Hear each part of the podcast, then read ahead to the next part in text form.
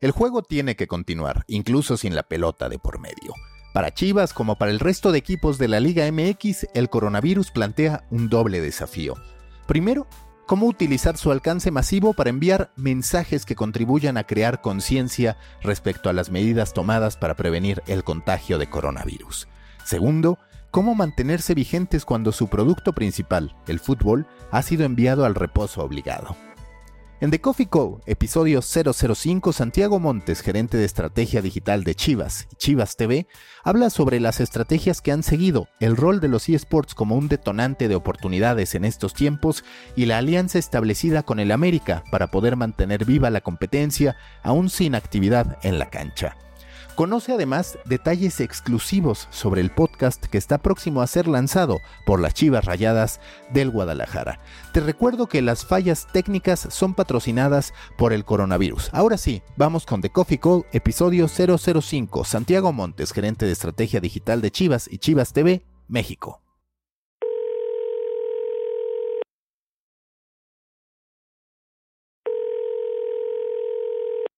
The Coffee Call, episodio 005 con Santiago Montes, gerente de estrategia digital tanto de Chivas como de Chivas TV. Santiago, gracias por estar acá. ¿Cómo se vive desde el lado de la creación de contenidos para digital de un equipo un momento tan particular como el del coronavirus? Hola Maca, pues antes que nada, mucho gusto poder hablar contigo.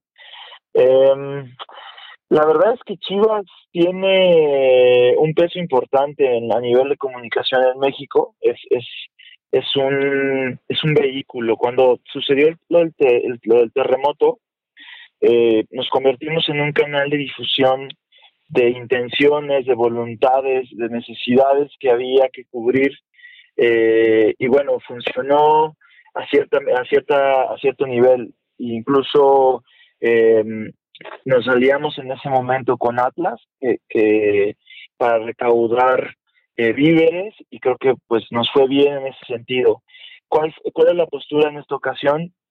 Es la misma, ¿no? Ser un vehículo eh, para darle alcance al mensaje institucional de, de no, no generar esta desinformación, sino más bien acatando los lineamientos de comunicación de las autoridades pues darle el alcance al mensaje de quédate en casa, eh, las, las, medidas de higiene eh, indispensables y obviamente pues la narrativa del equipo cambia totalmente hacia, hacia el recuerdo, hacia la nostalgia, hacia la interacción. Eh, Chivas es, es, lo vemos una institución de un peso importante que, que también pues si le va bien en, su seno, en, sus, en su alcance mediático, pues también le va bien al fútbol mexicano y es algo que siempre hemos visto así. Entonces, hoy estamos colaborando incluso con, con el América, con tu América, eh, estamos colaborando con muchos equipos eh, haciendo cosas diferentes, porque no está peleado el generar ese alcance, esa notoriedad de las prácticas que hoy tienes que tener como persona para, para cuidarte de esta contingencia con el entretenimiento, por un lado. Y bueno, ya estamos explorando medidas eh, distintas que tienen que ver con la responsabilidad social, porque creo que esto apenas va a empezar, esto apenas va a comenzar a, a tener un desdoblamiento y un impacto en toda la sociedad. Entonces ya estamos explorando con patrocinadores, con, con mismos aficionados interesados en participar, cómo hacer para, pues para ayudar un poco en esta en esta lucha que pues hoy todos los mexicanos estamos estamos viviendo. Entonces, la postura es ser un vehículo de comunicación para darle alcance al mensaje eh, pertinente, que son los cuidados básicos, promover el deporte, que creo que es fundamental mantener una actividad física, es algo que se nos ha instruido y que con lo que coincido totalmente al final del día, este, hay tiempo libre a lo mejor o no, pero, pero si tú estructuras tu día en función eh, de lo que va pasando, puedes tener también espacios para la para, retomar viejos hábitos, para retomar, eh, para preocuparte más por ti, por tu salud. Entonces, en esas estamos, estamos en ese en ese proceso. ¿Qué tanto ha participado el futbolista de las Chivas en este momento de crear conciencia, en este momento de pues verse creativos para poder mensajes, uno que atiendan esta responsabilidad social que tienen como una institución muy seguida y en segunda, como tú lo dices en términos de entretenimiento, es decir, a la distancia has podido trabajar con tus futbolistas, tanto hombres como mujeres, para poder estar generando contenido o cómo ha sido la dinámica con ellos? Sí, la verdad es que sí se han, se han mostrado colaboradores, es una realidad que es complejo eh, el uso de plataformas digitales de pronto con, con personas que no están tan acostumbradas, pero pues son jóvenes y lo cachan súper rápido. Eh, esto a nivel de comunicación. Quiero destacar el tema del rol de femenil en la colaboración porque ha sido fundamental. Las chicas se han, se han mostrado muy participativas. Por ahí tuvimos eh, este tema de, de con el América precisamente, con el clásico a distancia, que fue algo que se origina desde femenil. De hecho, todas, bueno, parte, gran parte de las iniciativas creativas que hemos desarrollado han surgido femenil y luego las, las, las desdoblamos en varonil. Em, pero bien, por ejemplo, JJ Macías está haciendo rutinas en sus redes sociales. Me llegaron varios jugadores que nos han apoyado desde casa mostrando cómo, cómo, cómo viven el quédate en casa. Ya lo irán viendo, la realidad es que tampoco ha sido tan ágil como, como lo pensábamos, pero sí, sí hace falta más. O sea, definitivamente vamos bien, pero creo que hay un margen de oportunidad grande y tenemos que acercarnos un poco más al jugador y que el jugador se acerque al, a la comunidad a través de de sus redes sociales o las del club, al final del día el mensaje es importante. Entonces, poco a poco iremos viendo eh, cada vez más colaboración. En Chivas creo que estamos muy, muy comprometidos. Eh, y pues nada, yo a mí, a mí particularmente me ha llamado la atención eh, cómo ha venido cambiando el paradigma de la comunicación en esos últimos días. Para nosotros que en lo digital ya lo vivíamos, eh, ahora lo, lo estamos viendo cómo empieza a permear en otros departamentos, en otras áreas, y resulta que digital se convierte ahora en este consejero o asesor de cómo hacer cierta cosa. Entonces, pues ahora lo vemos en todos los rubros y la comunicación con el equipo, con el primer equipo ha sido así, literal por WhatsApp, Zoom y todas las herramientas y, nos ha ayudado a generar contenido por ahí vendrá un, podcast también que ya, ya podrás escuchar ahora que el podcast es, es lo, un, medio que está retomando su, su ímpetu y su fuerza. Entonces, pues ya verán, o sea, al final el formato es eh, diferente, cambiar. Las iniciativas creativas yo creo que se tienen que migrar hacia, hacia la parte social, hacia el entendimiento de pues que la crisis está en una etapa muy temprana y habrá que atacarla de diferentes formas en el futuro, pero hoy sin los jugadores, sin las jugadoras, sería mucho más difícil hacer llegar a metas. ¿Este podcast del que hablas lo lanzarán en estos tiempos o es un proyecto posterior a todo el tema del coronavirus? ¿Cuándo planean lanzarlo y digamos qué características son las que tendrá? Te puedo decir que es muy pronto. Y, al final del día es, es un ejercicio exploratorio que queremos eh, incluso, o sea, que se detona, ya lo teníamos en el radar, ya lo queríamos producir, pero lo, lo aceleramos por el tema de la contingencia. O sea, nos, nos pareció que era un buen momento para, para impulsar el proyecto. Eh, obviamente va a tener temáticas editoriales relacionadas al, al fútbol y a los protagonistas tienen que ver con Chivas. Te puedo anticipar que, por ejemplo, haremos del, del oro olímpico, porque pues ya sabes que acá tenemos dos personajes importantes que tuvieron que ver en la en esa en esa etapa, pero habrá hablaremos a lo mejor de esports, hablaremos a lo mejor de cultura física, hablaremos a lo mejor de todos los temas que conectan al club, ¿no? Porque creo que hablamos de negocio, hablamos de deporte, hablamos de historia, hablamos de un montón de temas interesantes para la gente, cosas que tienen un segundo nivel de profundidad a lo que ven en el día a día. Entonces, por ahí viene la propuesta. Entonces, pronto lo veremos, pronto, más bien lo escucharemos, pronto lo podrán escuchar los aficionados. Es un producto que, que al que le tengo mucho mucho cariño porque porque yo siempre había querido tener un podcast de, del rebaño, entonces pues habrá que irlo eh, desarrollando y obviamente si en algún punto quieres participar, estás invitadísimo. y que aquí mencionas dos puntos, me parece que hay dos puntos que yo destaco. El primero, como, y lo he notado también a partir de la comunicación que se genera en redes sociales, sobre la futbolista mujer, me parece que hay un sentido de pertenencia mayor que a veces sobre el futbolista de primera división, es decir, a las mujeres se les ve más cercanas, el aficionado muchas veces las ve más cercanas a su realidad en la vida en la vida cotidiana y creo que eso se está notando en el modo en que ellas utilizan las redes sociales y en el modo en que interactúan los jugadores. Eso por un lado. Y por y por el otro, también hablar sobre el rol de los eSports. Ustedes desde hace bastante tiempo fueron pioneros en tener un equipo de eSports para que me platiques si este elemento, el de los eSports, está siendo importante en estos momentos de pausa de fútbol en la vida real, por decirlo de alguna manera.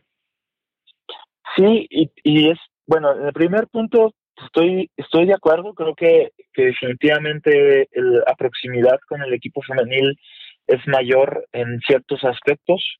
Eh, eh, con la afición también y, y, bueno, de alguna otra forma se, se ve en redes sociales. No quiero demeritar para nada el, el, esfuerzo que hace el equipo varonil, que al final también, siendo muy honestos, el que tiene el mayor alcance y el que tiene el, el, la fuerza de comunicación, pero creo que los, los dos en complemento son fundamentales y, y bueno, por ese lado totalmente de acuerdo, creo que hay un poquito más de proximidad con la jugadora con el jugador por ahora. Y la otra es, este, los esports para nosotros iniciaron en una época ya, ya, ya longevo, o sea, ya es un proyecto que viene explorándose desde hace varios años. Definitivamente no lo, eh, en su inicio no los no nos veíamos listos, no, no lo veíamos como un proyecto que pudiera detonarse. Pasaron dos años para que pudiera tomar cierta estructura para que pudiera tomar un sentido más sólido, tener una estrategia más sólida. Y bueno, eh, hoy tenemos eh, en la cancha varios equipos de esports que, que nos representan, que además interactúan con el aficionado, con el jugador, con la jugadora y que te permiten generar una narrativa. Eso está ahí. Pero también es importante diferenciar todo lo que tiene que ver esports con gaming.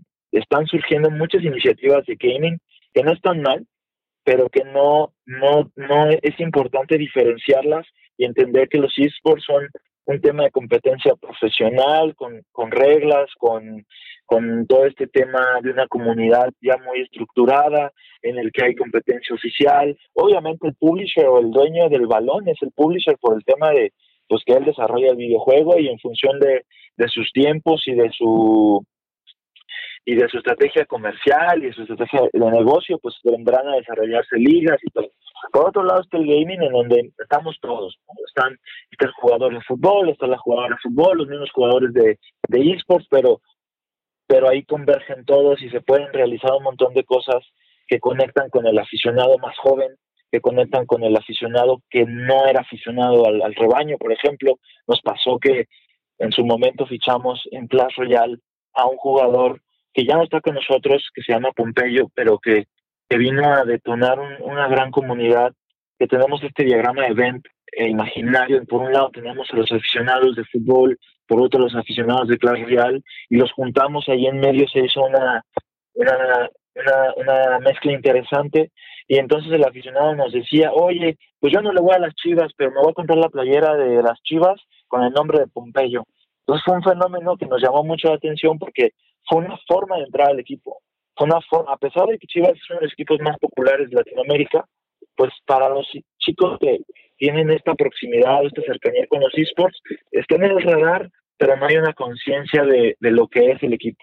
Ahora con los esports en Brasil, con la gente de Flamengo, con el Corinthians, con los que hemos platicado un poco de esta experiencia, pues nos dimos cuenta de que era es un camino al final del día para conectar con una afición joven y ahorita yo creo en este proceso pues es una buena herramienta para la narrativa. También están sufriendo los esports, también se están suspendiendo ligas, también se están, porque los esports en su mayoría se, se juegan de manera presencial con temas de servidores. Entonces, es importante también entender eso, pero sí a, nivel de contenido es, es una ventana y una oportunidad fantástica que deberíamos aprovechar todos los equipos. Obviamente habrá equipos que, que no tengan este alcance y que a lo mejor no sea tan fácil para ellos, pero pues hay agencias, hay, hay, hay terceros que pueden jugar junto contigo en esta alianza, en la que ellos gestionan el equipo y tú lo comercializas, o bueno, al final el modelo de negocio será distinto para todos, pero, pero mi recomendación es que pasando esta contingencia, eh, puede justo ahora entrar al tema del gaming es importante, creo que es una fuente de narrativa interesante, pero ya que pase todo esto y que las prioridades sean distintas, puede ser bueno que empecemos a explorar ya competencias oficiales que tengan que ver con la liga, que tengan que ver pues con otros eh, países. Lo interesante de los esports es que yo puedo competir contra un equipo de la NBA, con uno de la NFL, incluso con una marca. O sea, no, el terreno, la liga, la cancha se vuelve mucho más grande y mucho más interesante. Oye, Santiago, para ir cerrando, ¿cuáles son los ejercicios que durante este periodo de pausa más te han llamado la atención? Es decir, aquellos que tú destacas y dices, esto como estratega digital de Chivas me gustó, ya sea por lo que transmitieron, por el alcance, por las interacciones, por algún valor que tú destaques. Muy buena pregunta.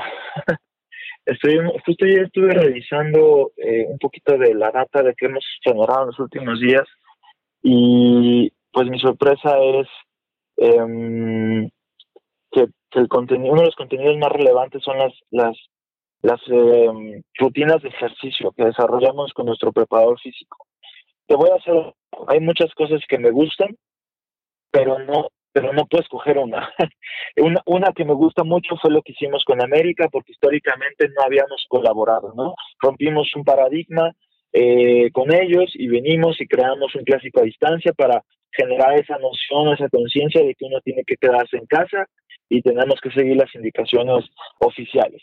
Pero otra cosa que me gustó fue que la gente empezara a descargar mayor medida estas, estas rutinas de ejercicio pues para mantenerse activos y, creo que esas, esas dos son mis favoritas por, porque tienen dos, dos cosas importantes para mí, que es hacerle llegar el mensaje a la gente de que se quede en casa, de que se cuide, y la otra es pondera, ya te doy algo funcional, algo que, que te permite tener una acción fuera de lo digital.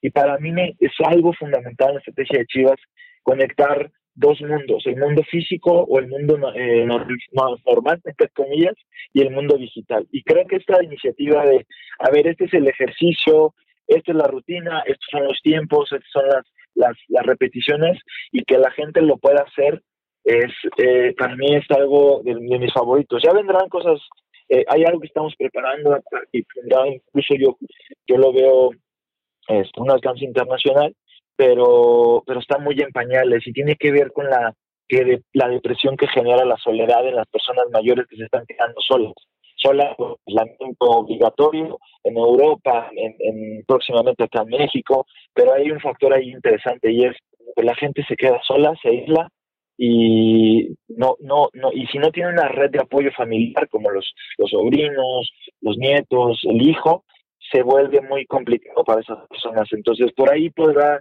venir algo muy interesante, pero, pero justo ahora esas son mis dos, mis dos iniciativas favoritas. Oye, y hablando del clásico a distancia, para que la gente sepa, ¿puedes explicar de qué iba? Sí, lo, que hicimos fue jugar, eh, hicimos un, clásico de tres retos. El primer reto era jugar un Conecta 4 en Twitter con, contra ellos. Luego vino una iniciativa totalmente de, interacción, que era también en Twitter, que, creo que fue la base de todo esto. Eh, era simplemente más shares y likes, que es algo a lo mejor burdo, no tan este, relevante o interesante, pero era parte del journey que queríamos tener. Y el otro, y finalmente, fue una reta de Mario Kart que se juega súper fácil en el mobile. Este, la versión mobile ya tiene multijugador en línea, entonces nos permitía tener estas tres. En la primera jugábamos casi el equipo de comunicación contra el equipo de comunicación, que era el Conecta 4, luego lo luego el, tema de interacción pues fue un tema de, que en el que subimos a la afición y en el último ya se involucraron las, las jugadoras, ¿no? Dos jugadoras de su lado, dos del nuestro y competimos.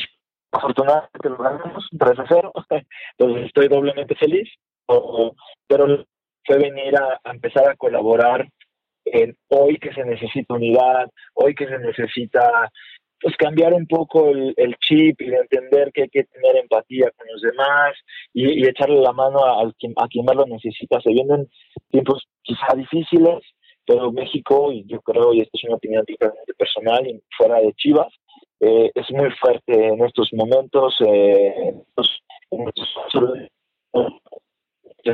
rápido y sabemos resolver y creo que la creatividad es una fuente inagotable de posibilidades para para darle la vuelta de alguna forma. Entonces, pues nada, estamos eh, listos y, muy abiertos a colaborar con, quien quiera para, para ayudar y llegar hacerle llegar el mensaje o, hacer un cambio funcional, algo que impacte en la vida de las personas. y lo más importante, este, también, pues emocionar a las personas, porque en, la emoción también hay una cura, en la emoción de, ver una foto del título de hace, no sé, en 2017 o antes, pues, pues también hay una emoción y esa emoción genera una, sustancia química que al final del día todos nuestros cibermanos, obviamente para toda la afición de México. Listo, Santiago, muchísimas gracias y ojalá que la próxima vez que hablemos pues sea hablando de un clásico que idealmente para mí ganaría el América, pero bueno, mientras tanto hablar de esto, ¿vale? Muchas gracias. Éxito.